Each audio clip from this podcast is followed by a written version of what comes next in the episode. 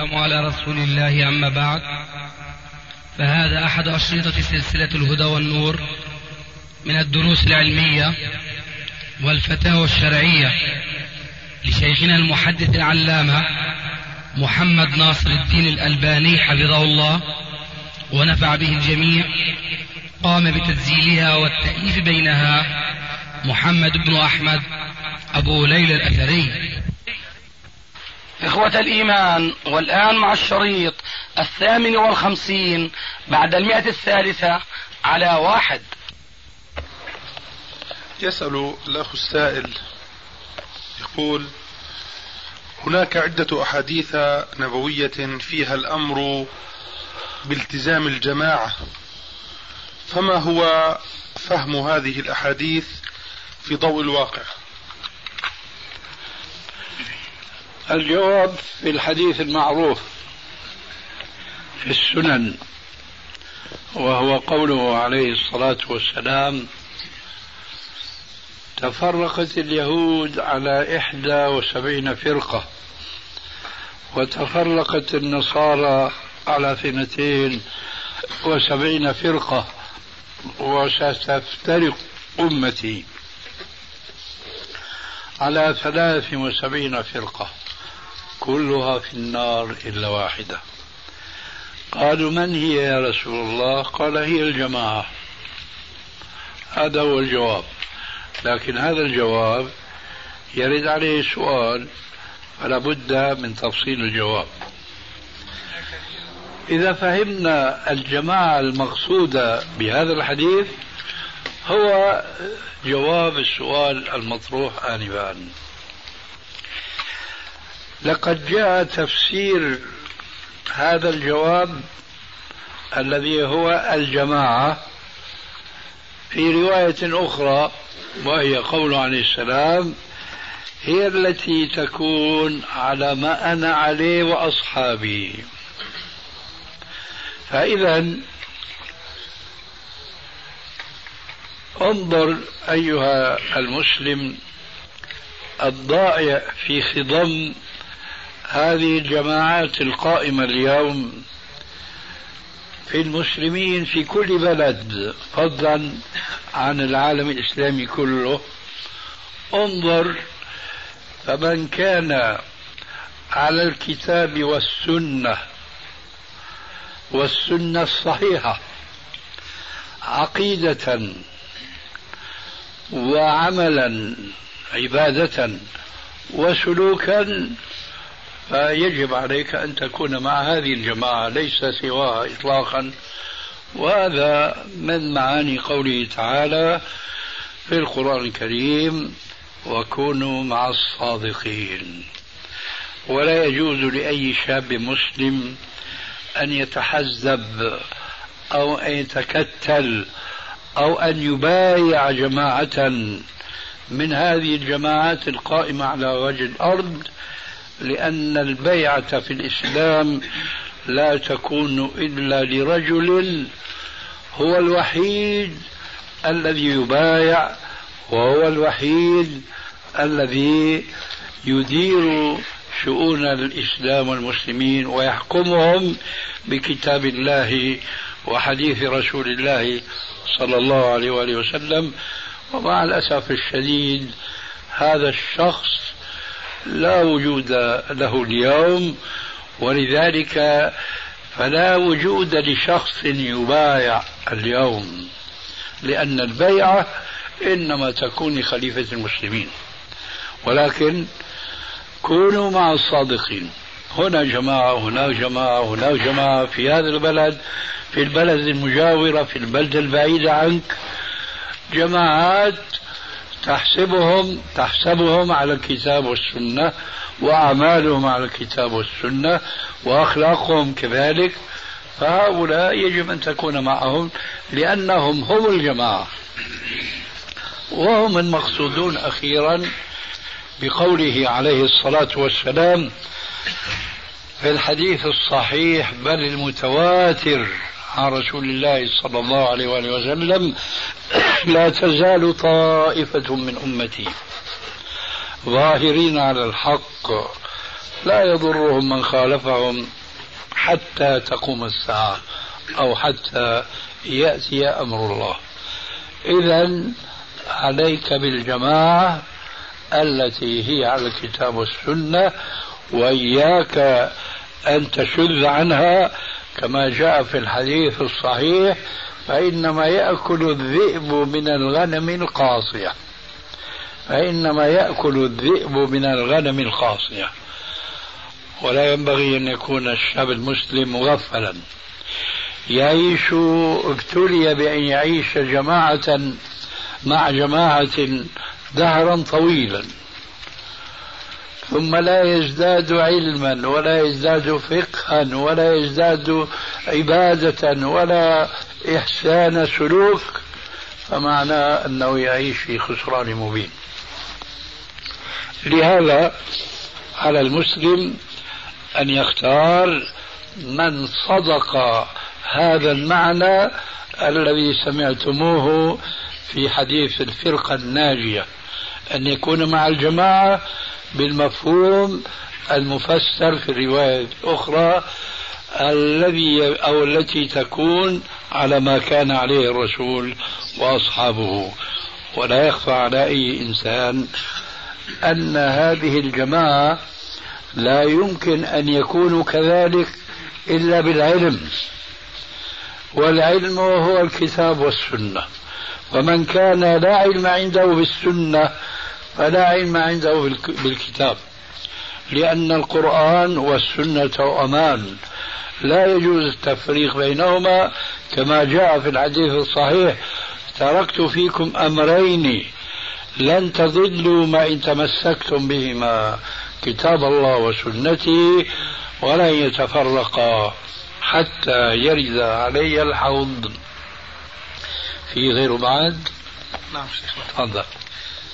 يسأل سائل فيقول كما يتعرض الجهاد الأفغاني للفتنة كذلك يتعرض الجهاد في إريتريا المسلمة إلى فتنة الحصار والتضييق وبخاصة من بلد مسلم جار ألا وهو السودان وجماعاته الإسلامية الكثيرة. فما هو قولكم في ذلك ونصيحتكم للإخوة هناك؟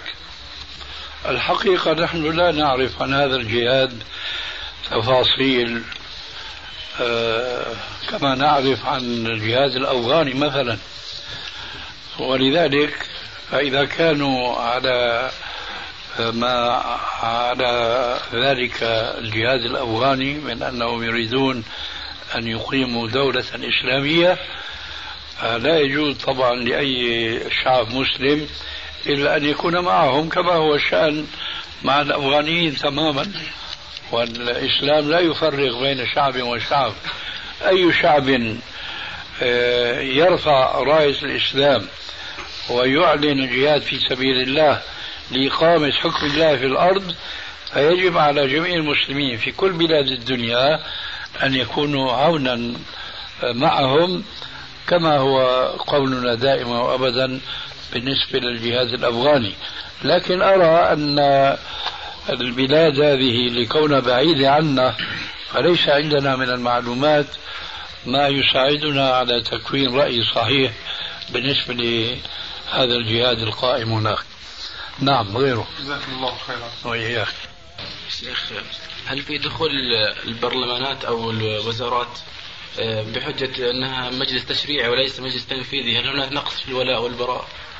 عند المسلم؟ بلا شك نحن نقول أنه لا يجوز لمسلم فضلا عن جماعة من المسلمين أن يدخلوا البرلمانات التي أقيمت على خلاف شريعة الله عز وجل ذلك لأن من النصوص الكثيرة في القرآن التي تنهى المسلمين عن موالاة الكافرين وعن موالاة المنافقين وأمثالهم. فكيف لا ينهى رب العالمين عن أن لا يساعد الكفار أو المنافقين الذين هم مسلمون ولكنهم منافقون إما عملا وإما اعتقادا؟ ونحن نعلم أن البرلمانات اليوم هي نظم ليست إسلامية وهذه حقيقة لا تقبل مناقشة إطلاقا لأن الإسلام مضى عليه أربعة عشر قرنا ولا يعرف البرلمانات إلا حينما غزوا في عقر دارهم واستولى على ديارهم الكفار وفرضوا عليهم نظمهم وأفكارهم وطريقة حياتهم. فالبرلمانات قائمة على أن الحكم للشعب والحكم في الإسلام لله. وهذه يعني أيضا من القضايا التي نحمد الله فيها أنه لا خلاف بين المسلمين على ما بينهم من اختلاف في كثير من النواحي. أن الحكم إن الحكم إلا لله أمر الا تعبدوا إلا إياه هذه حقيقة لا تقبل الجدل. فكيف يقال الحكم للشعب؟ ومن آثار هذه البرلمانات ليس أنها يعني قامت على الحكم بغير ما أنزل الله أصالة وإنما المنهج والطريقة التي يتجمع فيها الناس في هذا المجلس الذي يسمى بالبرلمان أو ترجمته إلى مجلس الأمة الطريقة التي يصل إليها هؤلاء الناس ليست هي طريقة إسلامية. ذلك لأن الله عز وجل يقول في صريح القرآن الكريم أفنجعل المسلمين كالمجرمين؟ ما لكم كيف تحكمون؟ أروني برلمانا. من البرلمانات ليست البرلمانات القائمة في بلاد الكفر والضلال وإنما التي ابتليت بها بلاد الإسلام. أروني برلمانا. لا يخالف في منهج وصول المنتخبين إلى البرلمان على خلاف الآية السابقة. أفنجعل المسلمين كالمجرمين؟ ما لكم كيف تحكمون؟ فأنتم تعلمون جميعا أن نظام البرلمان أولا لا يفرق بين المسلم والكافر. وهذا يكفيكم بيانا في أن ما بني على فاسد فهو فاسد. وإذا كان لا يفرق بين مسلم وكافر ومعنى ذلك أن للكافر حق الانتخاب كما للمسلم حق الانتخاب. فهل في الإسلام أن يكون في مجلس الأمة في مجلس الشورى كافر مشرك بالله عز وجل؟ حاشا لله. فمن باب أولى أن لا يفرق هذا النظام الذي لم يفرق بين المسلم والكافر. من باب أولى أن لا يفرق بين المرأة والرجل. ولذلك صارت البرلمانات خليط مليط كما يقولون في سوريا. فيها النساء وفيها الرجال.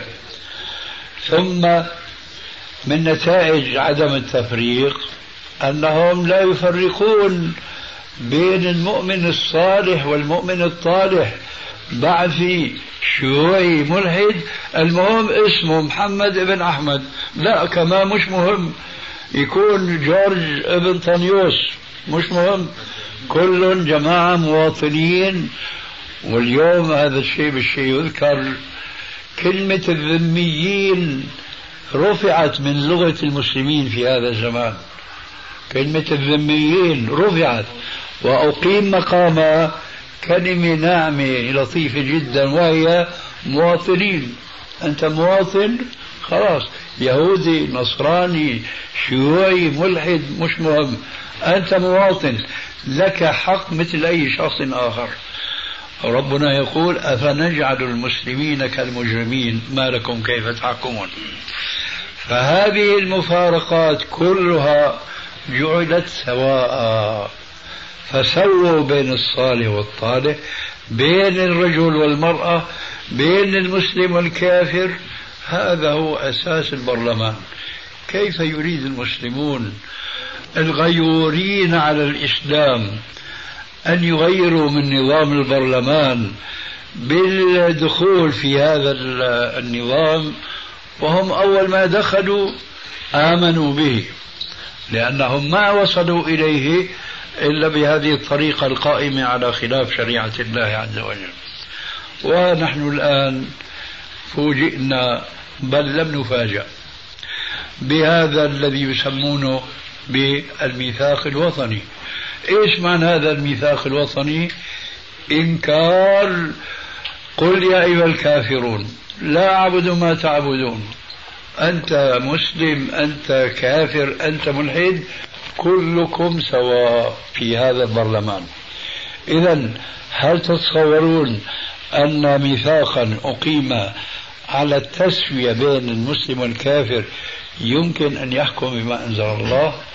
ويمكن لهؤلاء الأفراد القليلين من المسلمين أن يغيروا هذا النظام جذريا؟ ما يكون تغيير النظام جذريا بأن نساير الناس في ضلالهم بل يجب كما كان السيد قطب رحمه الله يأتي بعبارة لابد من المفاصلة. لابد من المفاصلة. كما الرسول عليه السلام ابتدأ حياته في الدعوة إلى الله وإلى محاربة الطواغيت بأنه لم يركن. وقد قال تعالى لقد كدت تركن إليهم شيئا قليلا. حاشاه لكن قال له ذلك لكي نحن لا نركن إلى هؤلاء الكفار والمشركين. والحديث في هذا طويل الذيل جدا جدا. لذلك نحن لا ننصح اليوم أن يدخل مسلم عضوا في برلمان قائم على معصية الله عز وجل. قريبا جدا سمعت آه، أسئلة وأجوبة توجه إلى آه، مسؤول كبير في البرلمان وهو يمثل حزبا إسلاميا. إذا به كأنه يعني بيتكلم كلام يتعلق بالاقتصاد والتوسعة على الناس وإلى آخره. وما تكلم بكلمة حول إصلاح الوضع الديني. هكذا يكون الدخول في البرلمان للعمل كما يعمل الكفار في بلادهم. نواحي مادية اقتصادية زراعة فلاحة إلى آخره.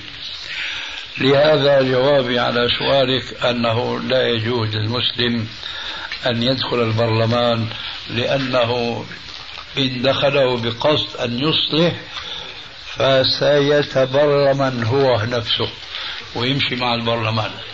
ما رايك بالجمعيات الخيرية اللي تقام على أساس ديني. يعني على أساس إنه مساعدة الفقراء والمحتاجين ومن أجل أعمال خيرية. يعني ليس لها علاقة بالدولة ولا بالحكم ولا بالبرلمانات. هل هذا جائز؟ زي مثلا عندنا جمعية خيرية في اليمن اسمها جمعية الحكمة اليمانيه فعملها خيري.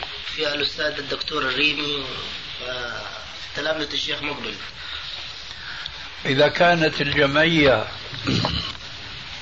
الخيرية كما تقول وهذا يعود بنا إلى أن نقول أن القضية واحدة في كل بلاد إسلامية. فإذا كان عندكم جمعية خيرية وعندنا أيضا يمكن أكثر من جمعية خيرية في سوريا أيضا وهكذا.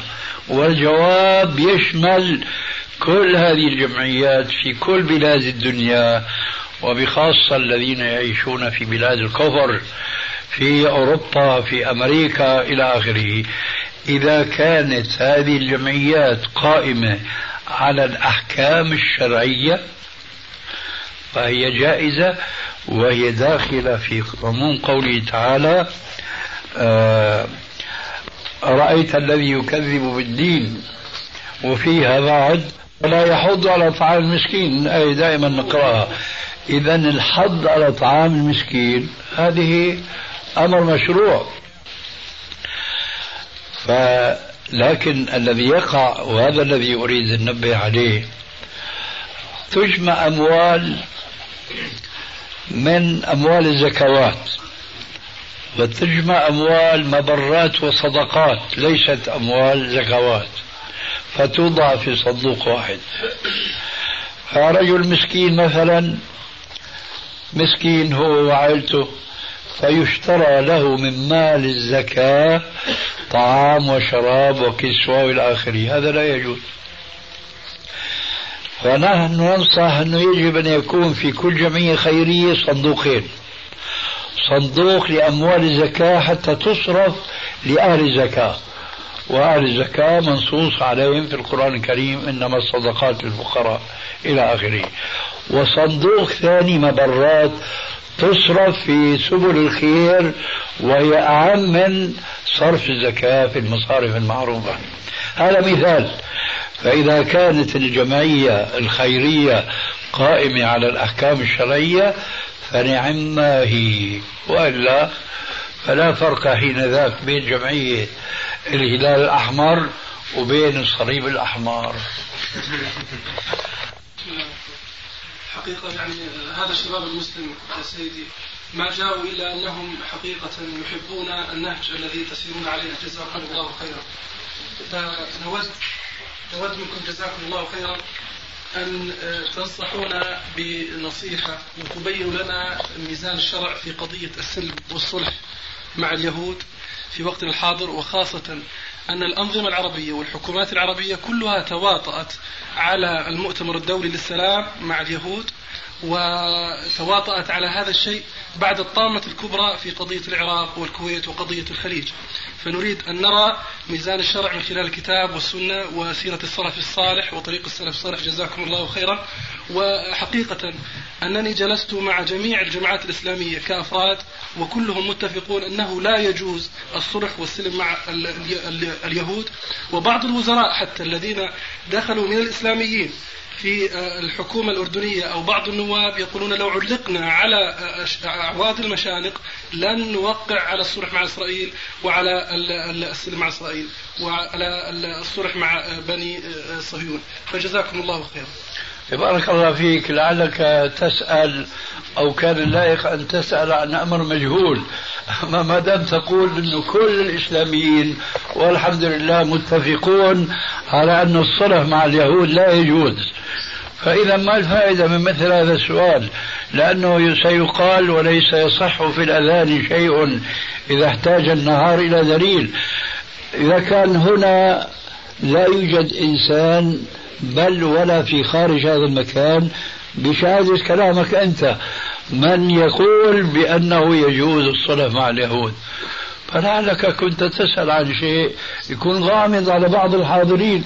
فكيف والأمر ليس غامضا لا على أحد من الحاضرين ولا على أحد من الغائبين. اليهود معروف أنه يجب على المسلمين أي على حكام المسلمين أن يحاربوهم. لكن مع الأسف حكام المسلمين يتواطؤون مع أعداء المسلمين. فأي حكم تريد بيانه؟ فنسأل الله عز وجل أن يصلح حكامنا ونوابنا الذين يمشون مع حكامنا بزعم الإصلاح ولكن نسوا قول القائل أوردها سعد وسعد مشتمل ما هكذا يا سعد تورد الإبل؟ هل كنت تظن حينما دخل الإسلاميون في البرلمان أنهم يوافقون على الميثاق الوطني هل كنت تظن؟ آه ما لك لا ما لكم لا تنطقون. ما كان أحد يظن.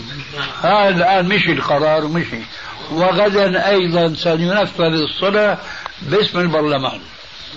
وسبحانك اللهم. وبحمدك حديث حذيفة. آه نعم الذي قال له آه الرسول صلى الله عليه وسلم عليك بخاصة نفسك. وأن تعض بأصل شجرة إلى أن يدركك الموت وأنت على ذلك. هل ينطبق علينا آه، في عدم الانتماء لأحزاب؟ ولا هذا الحديث من جملة الأدلة. من جملة الأدلة. طبعا أنه لا حزبية في الإسلام.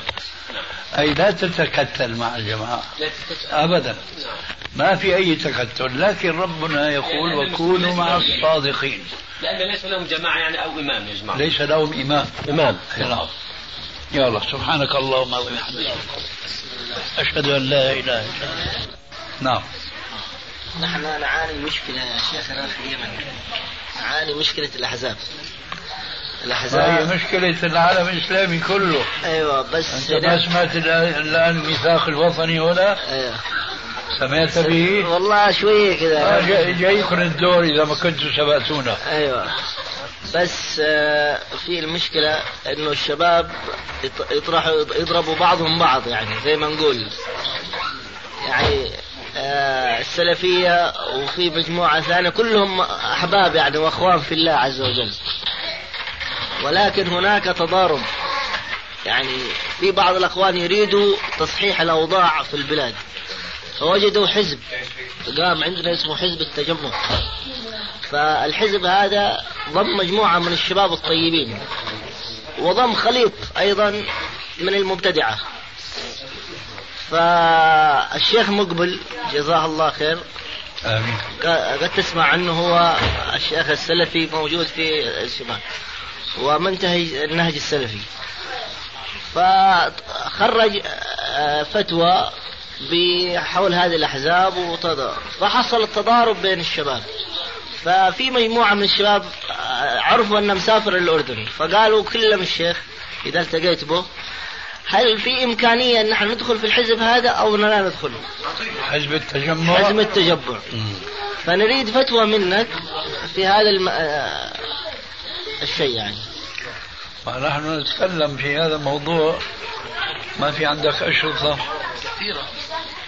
في عنا أشرطة مسجلة في هذا الموضوع. أيوه. بس هم يريدوا يقول أوضاعنا في البلاد. يقول لك نحن عارفين إنه لا يجوز التحزب ولا هذا. اليمني عشان شيخنا نعم. ولكن ولكن هم يريدوا أن أن ي- أن يعني في في ظل الأوضاع الموجودة يشتوا يغيروا. من من خلال حزب آه، لتغ... آه، يدخلوا فيه لتغيير يقول لك قد الشيخ ما يفهم أوضاعنا في اليمن فهم يشتوا فتوى خاصة نعرفها من أقدم آه. هكذا قالوا كمان في الجزائر. أيوه فهذه نريد يعني كذا يا كذا يعني نريد منك فتوى قطعية عشان أروح أنا أخبر الناس هناك نعم. فيها فالحمد لله الذي وفقنا في آخر يوم وأنا مسافر بكرة. ما شاء الله. في آخر يوم والله من هناك وأنا نيتي إني أقابلك. والحمد لله النية كانت طيبة. وسهلا.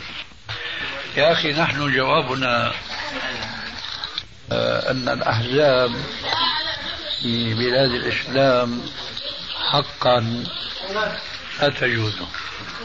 لا تجوز. الأحزاب في بلاد الإسلام حقا لا تجوز. لأن الله يقول ألا إن حزب الله هم الغالبون؟ فليس هناك إلا حزب واحد وتستطيع أن تفهم من كلمة السابقة حول الدعوة السلفية ولماذا نحن نقول الكتاب والسنة ومنهج السلف الواحد السلف الصالح حتى يكون المسلمون حزبا واحدا وعلى منهج واحد. ولذلك فلا حزبية في الإسلام وبخاصة ورب الأنام يقول في القرآن ولا تكونوا من المشركين من الذين فرقوا دينهم وكانوا شيعا كل حزب بما لديهم فرحون.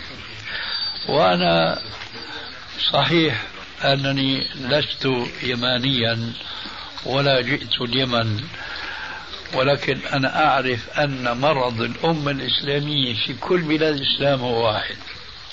وهو بعدهم كما سمعت آنفا من جهة من حيث أسلوب العلم كيف يعرفون الخطأ من الصواب كيف يعرفون العقيدة الصحيحة من العقيدة الباطلة هو على منهج السلف الصالح. فهم بعيدون عنها. ثم كثير منهم يقومون بأعمال صالحة ولكن لا يبتغون وجه الله كما كنت أشرح في الكلمة الثانية. الآن الداء في البلاد الإسلامية واحد. لا فرق بين هنا وبين سوريا وبين الجزائر بين تونس بين ليبيا والمغرب. ثم ارجع إلى الشرق كله. العلة واحدة وهي بعدهم عن الاهتداء بكتاب الله وبسنة رسول الله وعلى ما كان عليه السلف الصالح. الآن أقول هذا التجمع يقينا لم يقم على أساس الكتاب والسنة أولا. ثم يقينا ثانيا لم يقم على أساس الكتاب والسنة ومنهج السلف الصالح. صح؟ إذا أنا لست يمانيا لكن عرفت أن هكذا هو الواقع في اليمن. وهي بعدهم عن الاهتداء بكتاب الله وبسنة رسول الله وعلى ما كان عليه السلف الصالح. الآن أقول هذا التجمع يقينا لم يقم على أساس الكتاب والسنة أولا. ثم يقينا ثانيا لم يقم على أساس الكتاب والسنة ومنهج السلف الصالح. صح؟ إذا أنا لست يمانيا لكن عرفت أنه هكذا هو الواقع في اليمن لماذا؟ لأن المرض واحد في كل بلاد الإسلام هكذا لذلك هذا التجمع لا يقر إسلاميا لأنه اسم لم يقم هذا التجمع على أساس شرعي وإنما قام مثل التجمع حول الميثاق الوطني تجمع لكن هو في حقيقته تفرق. كما قال تعالى تحسبهم جميعا وقلوبهم شتى. ولذلك فأنا وإن كنت ما سمعت كلمة أخونا الشيخ مقبل لكن أعتقد أن المنهج واحد وهو أنه لا يجوز انضمام إلى حزب لا يدعو إلى الكتاب والسنة ومنهج السلف الصالح ولو كان حزبا إسلاميا. فكيف وفيه قد يكون البعثي وقد يكون الشيوعي وقد يكون الملحد وإلى آخره؟ هذا لا يجوز إطلاقا. ولذلك أنت تنقل هذه الكلمة والدين النصيحة. ونحن نأمرهم من كان حريصا منهم على اتباع الكتاب والسنة هو أن يلزموا هذا المنهج وليس عليهم أن يقيموا الدولة المسلمة ما بين عشية وضحاها لأن هذا لا يمكن. وإنما علينا أن نسير ونمضي في من نحن فيه. والبقية على الله تبارك وتعالى. وكثيرا ما أذكر بهذه المناسبة. امرئ القيس وشعره مع أنه جاهلي لكن كان رجل بظهر كان ذكيا ولا أقول عاقلا.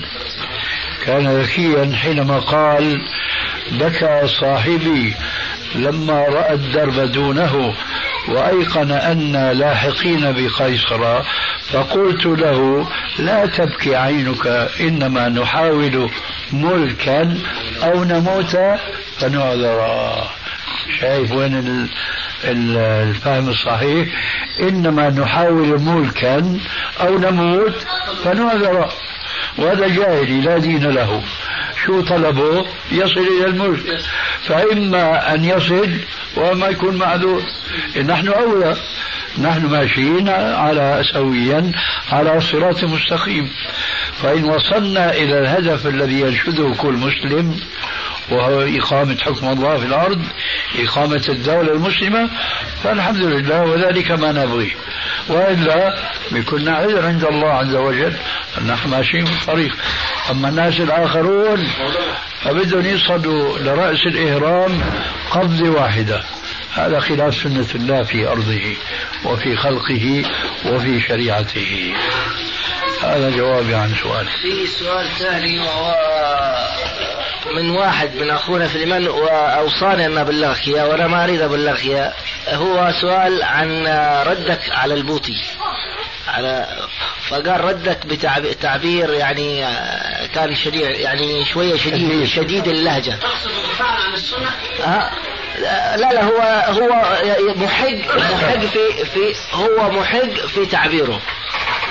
محق بس لكن هو محق لكن يقول أخونا أنا أنا قلت أنا مش أنا كلامي. هو كلام أنا حبيت يعني بأمانة أوصله للشيخ. هو يقول تعبيره يعني كان شديد اللهجة. وقد يكون صحيح كلامه لكن أسلوبه شديد كان شديد والبوطي هو عالم من العلماء فهو يريد الأسلوب أن يكون خفيف شوية. إيه. ما أدري رد الشيخ على ذلك. أردنا نقول لهذا الأخ المجهول عندي آه، اسمه ما بيهمني اسمه. اسمه عبد الله. لأنه إذا سميت لي ما راح أعرف ما هو كتب لي كمان ورقة عشان بخط يده. نعم. على هذا الكلام. نعم. ما أعرف هذا الإنسان. هل هو عرف البوطي؟ هل عرف موقفه من الدعوة دعوة الحق؟ يقينا لم يعرف. هو مثله مثل إنسان ضرب شخصا كفا فأوجعه. وهناك رجل ثالث. قال آذاه. وهو محق في قوله آذاه ليه؟ لأنه رأى ضاربا ورأى مضروبا. لكن هذا الرائي الثالث لو علم أن المضروب بكف واحد كان ضرب صاحب الضرب بكف واحد ضربات كثيرة. هل يقول هذا معتدي؟ هل يقول هو متشدد؟ ما يقول.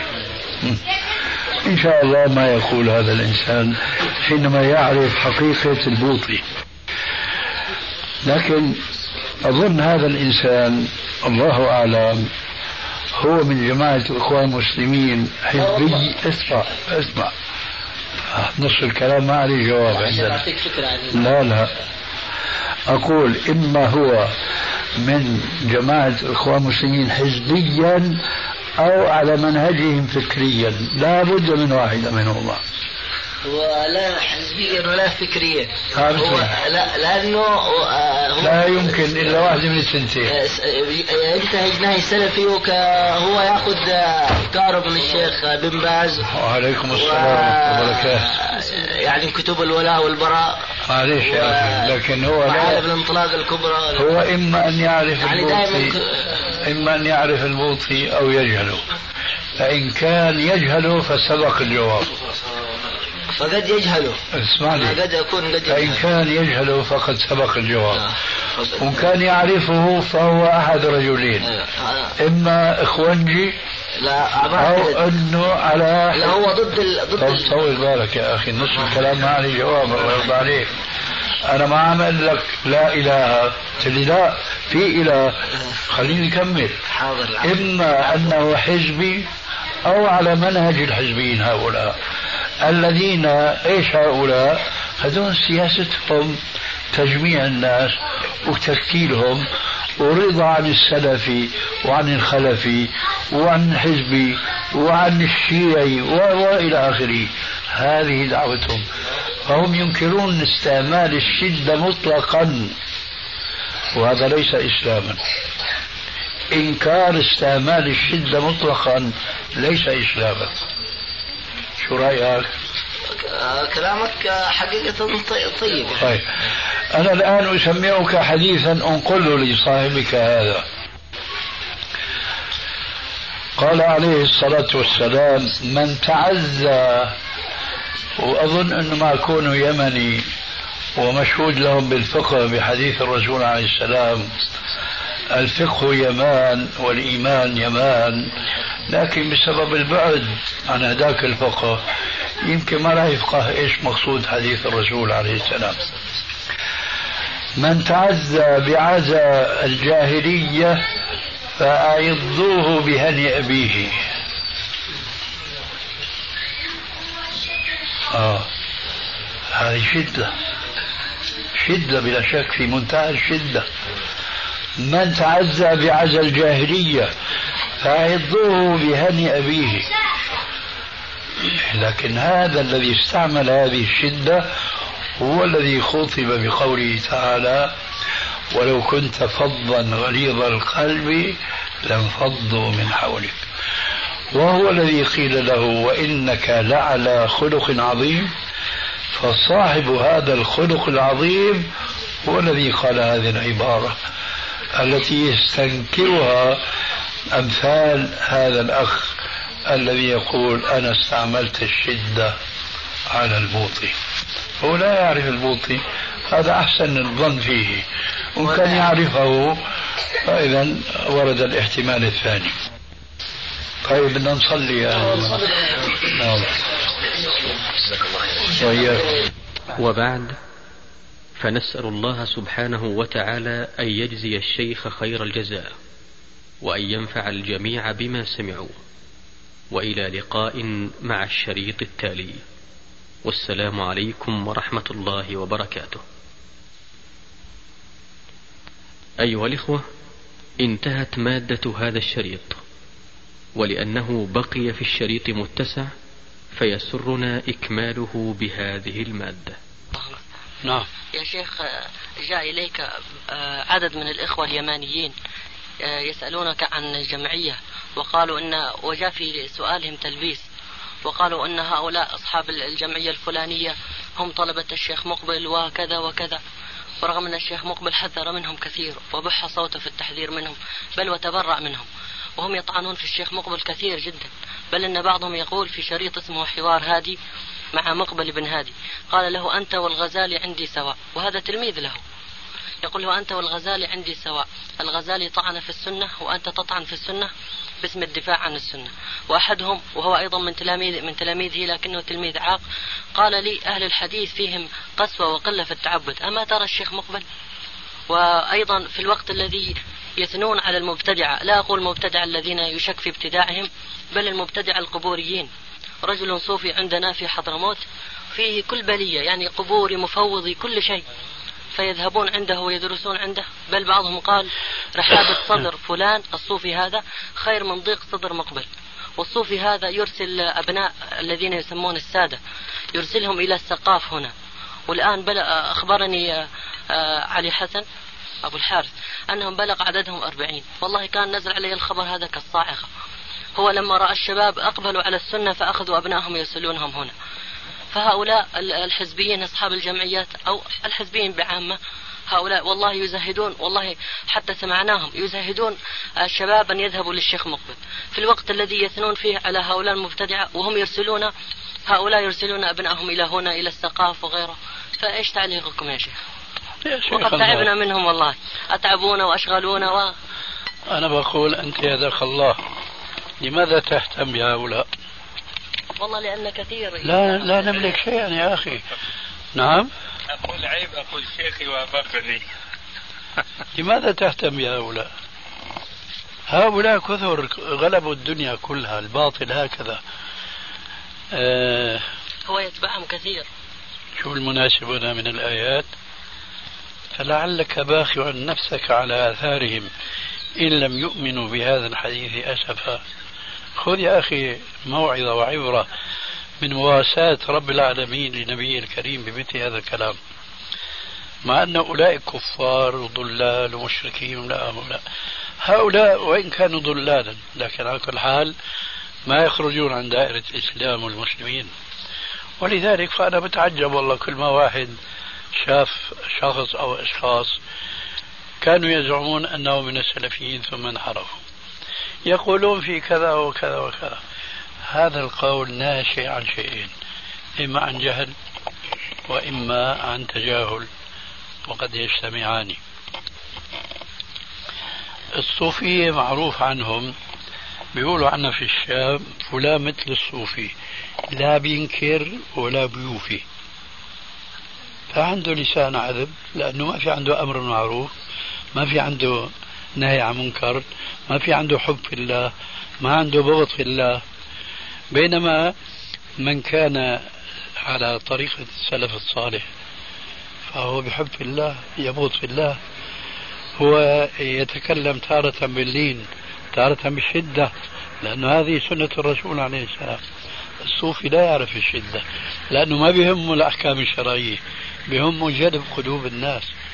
بيهمه أن الناس تقبل على تقبيل يده بل على تقبيل يديه كلتيهما معا. ولذلك هؤلاء لما بيقولوا إيه مقبل متشدد. أما ذاك الصوفي فهو هين لين. ما ما أوتوا إلا بسبب جهلهم وإلا بسبب تجاهل تجاهلهم وركضهم وراء مصالحهم الشخصية. ثم أنت تقول جاءني ناس من هؤلاء اليمانيين إيه؟ ثم ماذا وراء ذلك؟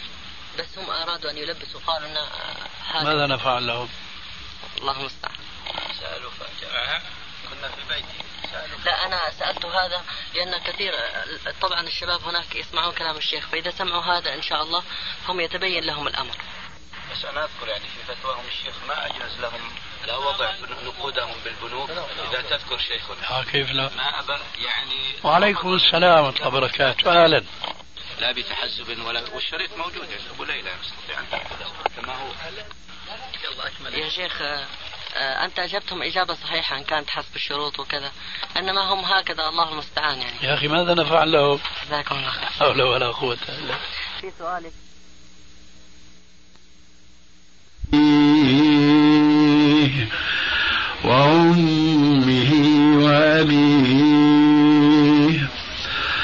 وصاحبته وبنيه.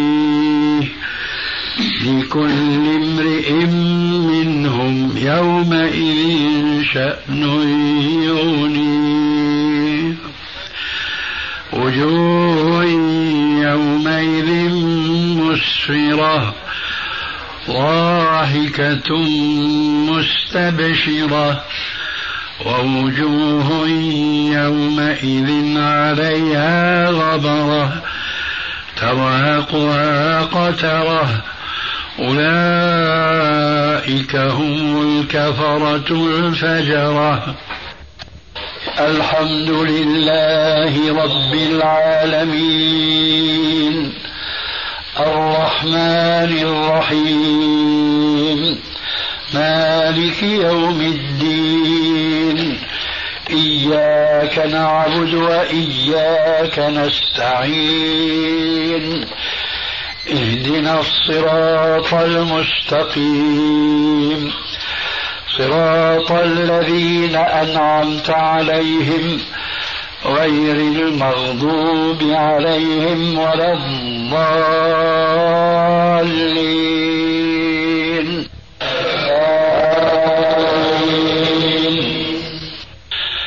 بسم الله الرحمن الرحيم. نون والقلم وما يسطرون. ما أنت بنعمة ربك بمجنون. وإن لك لأجرا غير ممنون. وإنك لعلى خلق عظيم. فستبصر ويبصرون بأيكم المفتون. إن ربك هو أعلم بمن ضل عن سبيله وهو أعلم بالمهتدين. فلا تطع المكذبين. ودوا لو تدهن فيدهنون. ولا تطع كل حلاف مهين. هماز مشاء بنميم مناع للخير معتد أثيم عتل بعد ذلك زنيم أن كان ذا مال وبنين إذا تتلى عليه آياتنا قال قال أساطير الأولين. سنسمه على الخرطوم. إنا بلوناهم كما بلونا أصحاب الجنة. إذ أقسموا ليصرمنا مصبحين. ولا يستثنون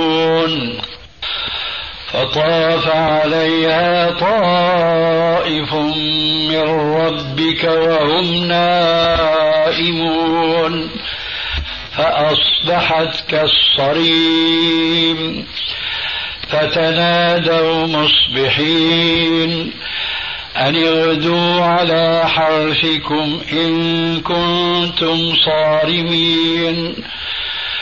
فانطلقوا وهم يتخافتون ألا يدخلنها اليوم عليكم مسكين وغدوا على حرد قادرين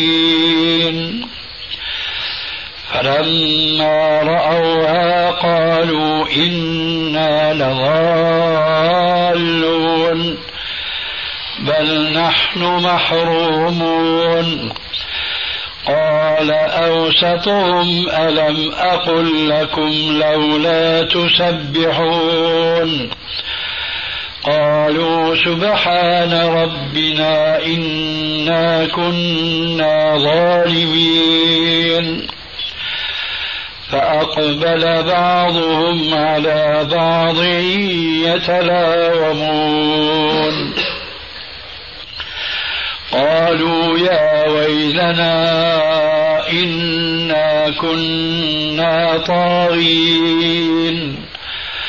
عسى ربنا أن يبدلنا خيرا منها. إنا إلى ربنا راغبون. كذلك العذاب ولعذاب الآخرة أكبر لو كانوا يعلمون. أعوذ بالله السميع العليم من الشيطان الرجيم من همزه ونفثه ونفخه. وقال الذي آمن يا قوم اتبعون أهدكم سبيل الرشاد. يا قوم إنما هذه الحياة الدنيا متاع. وإن الآخرة هي دار القرار. من عمل سيئة فلا يجزى إلا مثلها.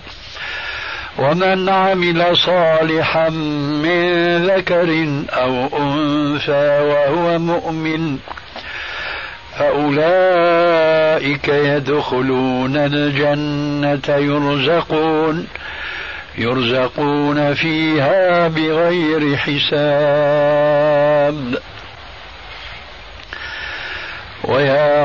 قوم ما لي أدعوكم إلى النجاة وتدعونني إلى النار. تدعونني لأكفر بالله وأشرك به ما ليس لي به علم. وأنا أدعوكم إلى العزيز الغفار. لا جرم أن ما تدعونني إليه ليس له دعوة ليس له دعوة في الدنيا ولا في الآخرة وأن مردنا إلى الله وأن المسرفين هم أصحاب النار. فستذكرون ما أقول لكم وأفوض أمري إلى الله. إن الله بصير بالعباد. والسماء والطارق وما أدراك ما الطارق النجم الثاقب إن كل نفس لما عليها حافظ فلينظر الإنسان مما خلق خلق من ماء دافق يخرج من بين الصلب والترائب. إنه على رجعه لقادر يوم تبلى السرائر. فما له من قوة ولا ناصر. والسماء ذات الرجع والأرض ذات الصدع. إنه لقول فصل وما هو بالهزل إنهم يكيدون كيدا وأكيد كيدا. فمهل الكافرين أمهلهم رويدا. والشمس وضحاها والقمر إذا تلاها. والنهار إذا جلاها والليل إذا يغشاها والسماء وما بناها والأرض وما طحاها ونفس وما سواها فألهمها فجورها وتقواها. قد أفلح من زكاها وقد خاب من دساها. كذبت ثمود بطغواها إذ انبعث أشقاها. فقال لهم رسول الله ناقة الله فقال لهم رسول الله ناقة الله وسقياها فكذبوه فعقروها فدمدم عليهم ربهم بذنبهم فسواها ولا يخاف عقباها. والضحى والليل إذا سجى ما ودعك ربك وما قلى وللآخرة خير لك من الأولى ولسوف يعطيك ربك فترضى. ألم يجدك يتيما فآوى ووجدك ضالا فهدى ووجدك عائلا فأغنى. فأما اليتيم فلا تقهر وأما السائل فلا تنهر وأما بنعمة ربك فحدث. ألم نشرح لك صدرك ووضعنا عنك وزرك الذي أنقض ظهرك ورفعنا لك ذكرك. فإن مع العسر يسرا. إن مع العسر يسرا. فإذا فرغت فانصب. وإلى ربك فارغب.